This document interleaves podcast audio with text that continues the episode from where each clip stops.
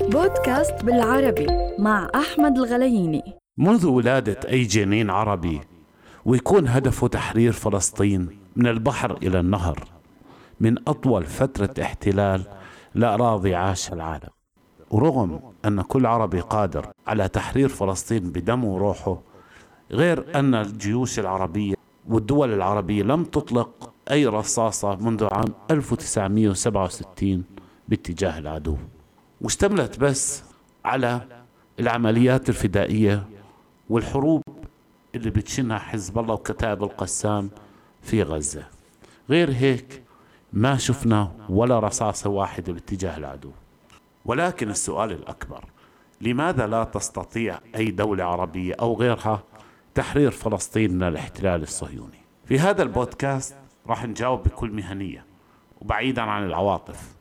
وراح نستند على دراسات وابحاث وكلام محللين.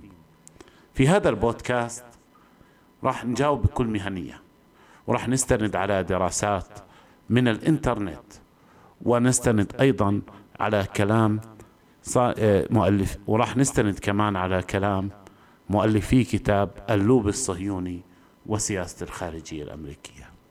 تاريخيا فكرة إنشاء وطن قومي لليهود تعود لعام 1948 بدعم من بريطانيا عن طريق ما يسمى وعد بلفور وعد من لا يملك لمن لا يستحق. وعلى أثرها أصبح هناك الكيان الصهيوني والذي تدعم دول الغرب بالسلاح فالعرب غير قادرين على تصنيع السلاح والأنظمة العسكرية المتطورة لمحاربة الاحتلال إضافة إلى أن المحتل يتلقى دعم كبير من الولايات المتحدة والتي تسيطر على الدولار المتحكم بالاقتصاد العالمي. وبفضل هذه الورقة أصبحت تسيطر على الشرق الأوسط بكامله ومعظم دول, دول العالم بالتأكيد. بالطبع ما ننسى اللوبي الصهيوني ومنظمة إيباك والتي تشكل جماعة ضغط لدعم الاحتلال وتغيير السياسة الخارجية الأمريكية لدعمه.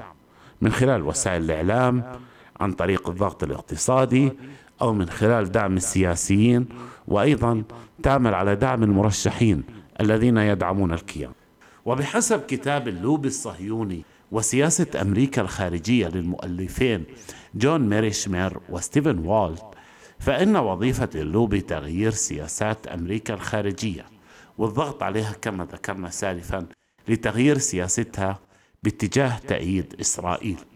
ورغم رؤية المؤلفين أن هذه العلاقة لا تشكل أمرا استراتيجيا للولايات المتحدة غير أنها اقتصادية بامتياز. ولا ننسى أن هذه الدول تصنع الأسلحة وتمد الشرق الأوسط به وخاصة الدول العربية وخاصة أيضا الكيان المحتل والتي ستحرم منه الدول العربية طبيعة الحال.